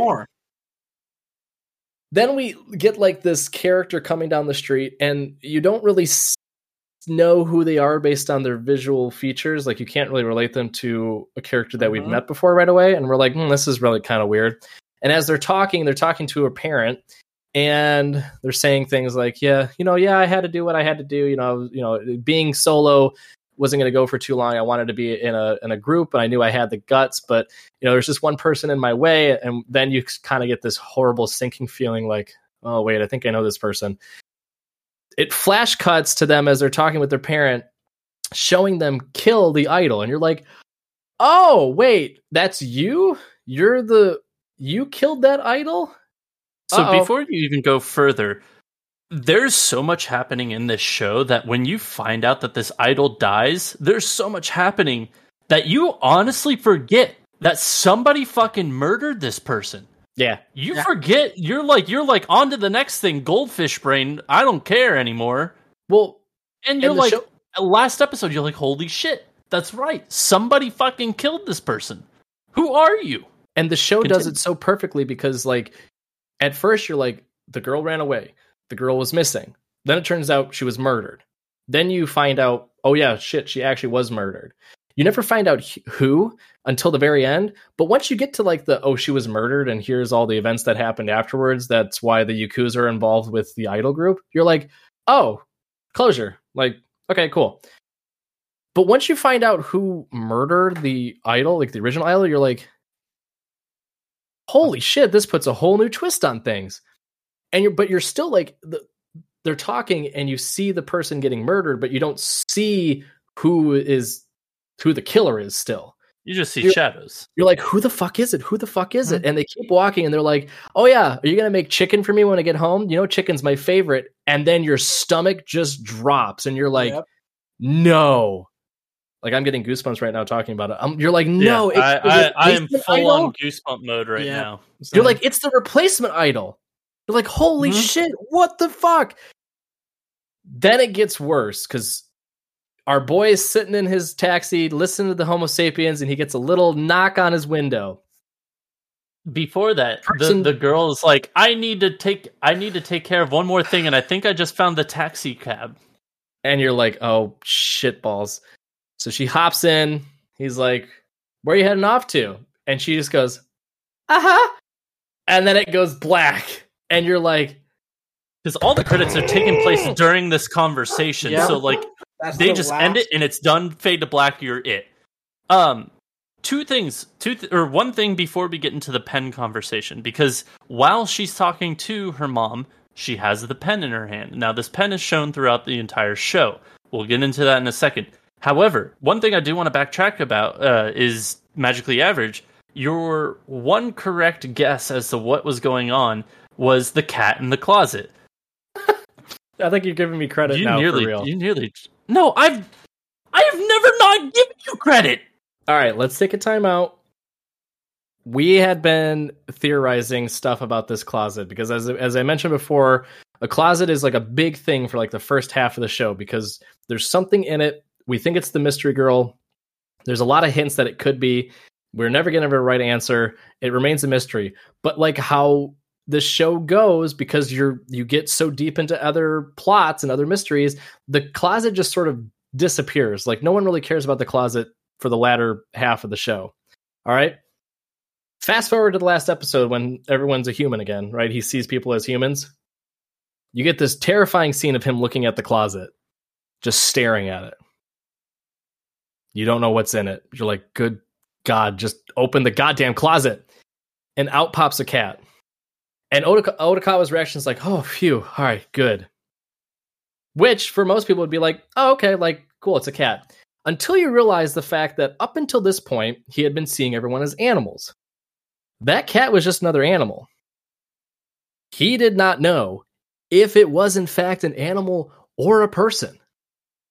He had And no fucking terrifying. idea It's because Terrifying. because the entire and I made a comment about this before. Every time the closet's brought up, we never get an answer. We never get like we we don't ever hear any sort of reply from Odokawa. He doesn't respond one way or another. Police investigate. They're like, "Hey, we got to look into your closet." He's like, "Go You ahead." and they're like, that. "Yeah." No, I thought he said. I thought he said you need a warrant for that, or do you have a warrant for that? He, and I think the, I think the cop was like, "I'm gonna just search no matter what," and then something distracts him, and they go away from the closet. Someone else, Yeah. like his friends, ask him about the closet. No answers. Like we never actually get a response from Odokawa because he literally does not know if there's a person or an animal in his closet. He has no fucking clue. Be- and my my theory was that it was in fact just a cat because in the opening song That's We see him- My theory is that he's petting a cat, and I'm like, Yep. that's a cat in his closet. I had the same thought. I had the same thought too, and I was like, it's a cat in his closet because he has this whole like issue with like feeling like he's always alone and like abandonment and and not feeling like he can retain any sort of like friendship or companionship or anything like that. And he gets this one interaction in the opening song where he's petting a cat, the cat kind of likes him, and the cat runs away, and he's like, back to my sad life, and he just goes into his taxi, and the song goes on, and I'm like, oh. Easy. He just grabbed that cat. That's what the, the, there's a cat in his closet. It's just a random street cat. And thank God I was right because the ending would have been so much more terrifying if it wasn't. Oh my Because- god, I don't think I could have handled it. If Oh, an idol girl came out of that man's closet.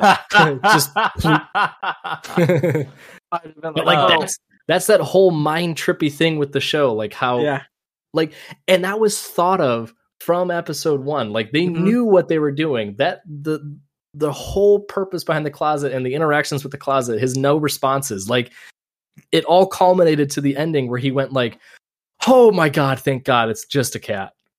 Lesson learned, kids. Don't watch anime intros. Just listen to the song Yeah, because Yeah. anime intros give like a lot of the show away. However, let, because I know we're running out of time, and or we've been gone over over time, um, because I think these are normally supposed to be an hour, and I'm very very sorry. sorry. I want to Oh. talk to you about the pen and the Oh. pen that changes Oh, the no. ending forever. So I sent you a link, Ryan, of this thing called Odd Taxi audio drama.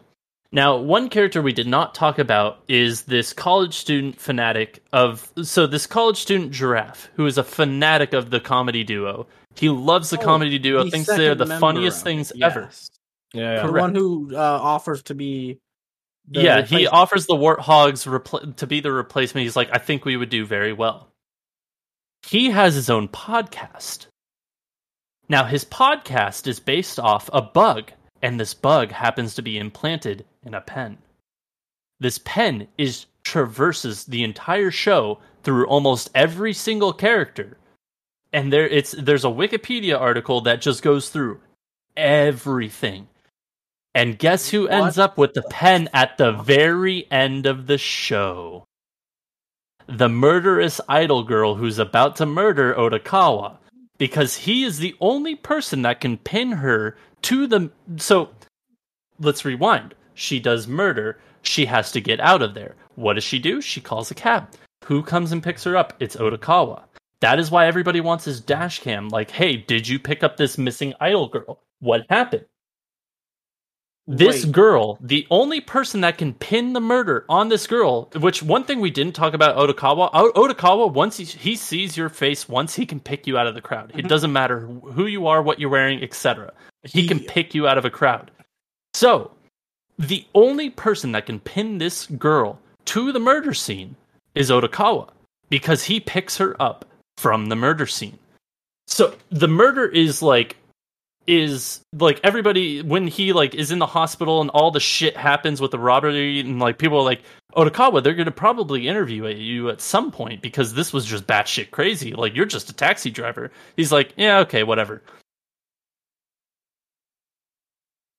Just a backtrack, like before he can say anything of where this story began. This story begins with him picking up this idol girl from the murder scene. And Yeah. because he sees her face and can recognize her face, that's why she's like, I got unfin like this is my last loose end. I've got to kill this man. So the ending is literally like this gr- idol little tiny girl, like who's probably 18, 19 years old, who's about to kill this fully grown man. However, she has this pen that has been a bugged pen this entire time, that has been a podcast for another small character who is not like anywhere remotely near the main story. They've made And an actual audio. I'm looking at that now. There's he made audio. a podcast. He made a podcast based off the audio he picked up from this bug in this pen, which has traveled through almost every single character in this show until it gets to this last girl's hand. And this last girl, whole conversation with her mom recorded on this pen. The whole conversation and murder of this Odokawa guy that's probably going to happen is going to be taped on this pen. And this giraffe person, you can only imagine, is going to be like, oh fuck, I can't put this in a podcast. I need to turn this into the authorities. well, you could do both. This is. This is a well, That's- yeah, but like it's a, it's a real crime it's- broadcast. Yeah. yeah, it's it's it's murder evidence, but like it's like it this pen, this little tiny object at the very end of the show busts everything wide open. It kills this girl's plan of ever becoming like chasing her dreams, like potentially. All of this is all unwritten. All of this makes this such a bizarre ending that it's like this is a movie ending. This is this is a movie because you have a movie that you think like, "Oh, it's up for your imagination, but this p- girl probably kills Odokawa. But then there's another layer added with this pen of which, oh, she's probably gonna get caught because of this pen, because of this podcast, because of this one minor character that has been introduced throughout the show, but we don't really see all too often. Literally, the show is one giant Chekhov gun. It is one giant Chekhov gun, and like, thank you, like, I, I I can't speak highly enough of this fucking show. and I think it is that's a so good. place to bring us to our closing statements, and I Yeah, think we're all probably that could be my this- closing statement. I think we're all going to echo the same uh, thoughts here of just holy fucking shit. This show is next level on so many ways. It is at the moment my anime of the year, and it's been a stacked year already. hmm so I for- like there are so many shows I'm excited for next season, and I don't know if they can live up to this show. Like I'm excited for Chainsaw Man. I'm excited for Komi Can't Communicate. I don't think anything can hold a candle to this show because of how well thought out, how well written, and how just everything about the show was. When It- I, uh, you can go, you can go, uh, Tyler. Oh, I was just gonna say, like, it, it's so hard too to group this show against others because it is so unique and it's so different. Like, I not to detract anything from Odd Taxi. Obviously, I, I- hopefully, people listening know all of our opinions Mhm. about Odd Taxi, and we can't speak highly enough about it.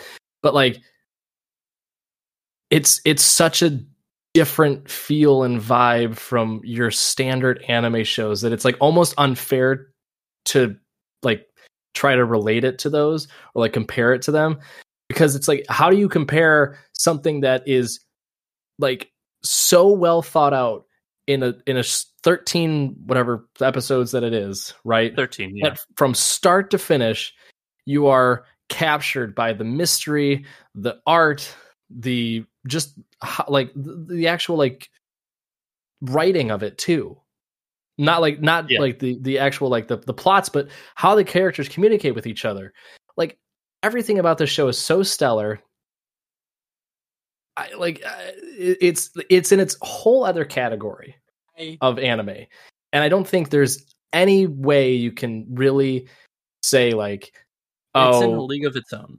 yeah, Yeah. Yeah, it's gonna stand out for years and years and years and years as like this, like the, the pinnacle of what an anime could be like, because it is it's such a derailment from what you would categorize to be like your standard run of the mill shonen style uh, anime. Yeah, I again, I watch all sorts of anime from the trashiest of trash to masterpieces like this.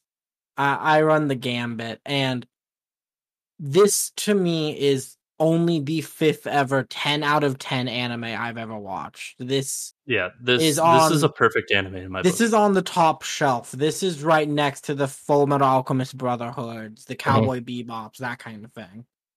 On that Agreed. top shelf next to the greats of this genre. and it's 13 episodes long. And it is. And it, for I can't believe what it does in 13. No, it's if you've listened to this podcast and you are somehow still on the fence, first off, um, I don't know how you can be with how much we've been gushing about it, but still knowing everything that we've said about it, go watch it. Watch it through, watch it again because you're going to need to catch everything a second time. Like it will stand out against the rest. No doubt there are about things it. we didn't expand about. Like there is so much that we have Oh. not talked about in this show. Like honestly, we've given like the major spoilers away, but there's so much to this show that you will find and enjoy. Like if you if you do not enjoy this show, at me, at me, and fucking call me the p- worst piece of shit you things you can say to a human being, and I'll be like, all right, fine. I'm hopping on Twitter now to do that. Um, since I was given the approval to at you. You No. like this show, so no, I know. that But yeah, like-. In all seriousness, seriousness too, like you will most likely just forget everything we said once you get three episodes in. Yeah. Like you'll start developing your own theories about it. You'll start like Maybe catching all- part. minus the human part, but like in the end, in the grand scheme of things, it's like that's one on top of a million other mysteries that come about in the in the show. Like you'll be so ingrained into it that our opinions and thoughts about it will be lost on you because you'll just start theorizing and developing new like opinions about you know what about these characters and how their involvement is. Like it'll capture you from the start. So just do us all a favor. Do yourself a favor. Go watch it like Watch now this show. like right now Just like go watch it. watch it now do it It is one of the best mystery thriller shows out there. Honestly, like live action or not, this is this is writing in the shows bar none. Mhm. It is so fucking good. Just watch the goddamn show.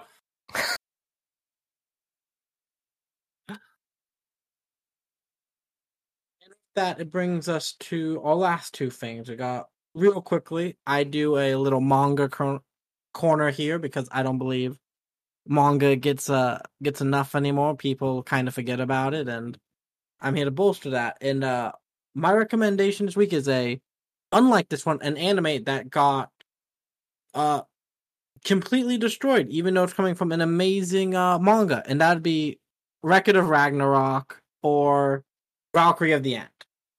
It is a shonen battle anime. Uh, Netflix just did a adaptation of it, and uh, that looks like a slideshow. The manga is a gorgeous battle anime about some of the greatest heroes of Earth facing gods of old to see if mankind should be wiped off the face of the planet. And it's an extremely fun battle manga. If you're a Baki guy, JoJo, give it a shot. You'll definitely like it. And with that, that brings us to plugs. Frank, what are you plugging today? Uh, I guess because you can plug your whole thing, I'll plug our whole thing. Um, every Wednesday night, me and this stupid doofus magically average, we talk about what we were watching that week in anime. We talk with our other co-host Silver Lobo. We um we go over what shows are airing currently and what we like, what we don't like, etc. And then we all end it with My Hero Academia talk, which it's always a fucking hoot and a half, and somebody's yelling at somebody because somebody can't give an opinion, somebody can give an opinion, and somebody's opinion is always wrong. And spoiler alert, my opinion's always wrong. So come watch us at Baka Code um, Podcasts. You can find us. We are Baka Bites. Uh, we are on podcast services that you can think of, pretty much everything and anything. I'm going to attempt to try and start putting us on YouTube, but that is t- to be determined. That is still to become. So, uh, again, search Baka and Co. You will find us. Our podcast is Baka Bites, and yeah. And Tyler, what you got for me? What are you plugging today? Well, on top of being able to record a podcast each week with my lovable, lovable friend and co-host Frankfurter, um, I also have a TikTok. Yay! so, if you want to do interactions with me, um, I actually do a lot of posts uh, on Magic the Gathering, which is another big hobby of mine on TikTok, and do some like anime shit posting too there, which is just funny comedic stuff. Um, also, keep I- an eye out for the Baka and Co. TikTok that's going to be coming soon too, which um, they were stupid enough to put me in charge of. So get ready for a train I'm- wreck there, folks. I just cracked I'm an MTG thrilled. booster box literally earlier today. Hey, my man, nice. I that's that's what I do. Like I crack packs. I do Yeah. like funny comedy stuff about magic. But uh, yeah, and then on top of that, uh, occasionally I do stream on Twitch at uh, Magically Average. Most of the time, playing video games with uh, this loser, where I have to carry his ass all the time. Um, and our other friend, the nanobiologist. Oh, who's is that fantastic- so? Is who's a fantastic so? fan. Hey, this You is my plug. me. This is Oh, we, we can always shut out the nanobiologist here. We are we are, we are going to bleed into your plug and fuck you. I carried you. Okay, we both carry we both carry Nano and I carry you. Anywho, That's that's fair. Yeah, we carry him like the coffin, just kind of kicking around. Um, but yeah, so come out, uh, you know, interact with me, um, and uh, love uh, spreading the word of Magic the Gathering to y'all and talking about anime too. So Awesome, awesome. And I'll just be plugging my Twitter like normal, which is Ryan the Lion three zero five five for mostly hot anime takes and wherever the hell I'll be on the internet that week. Uh, thank you all for listening. Have a wonderful night and goodbye.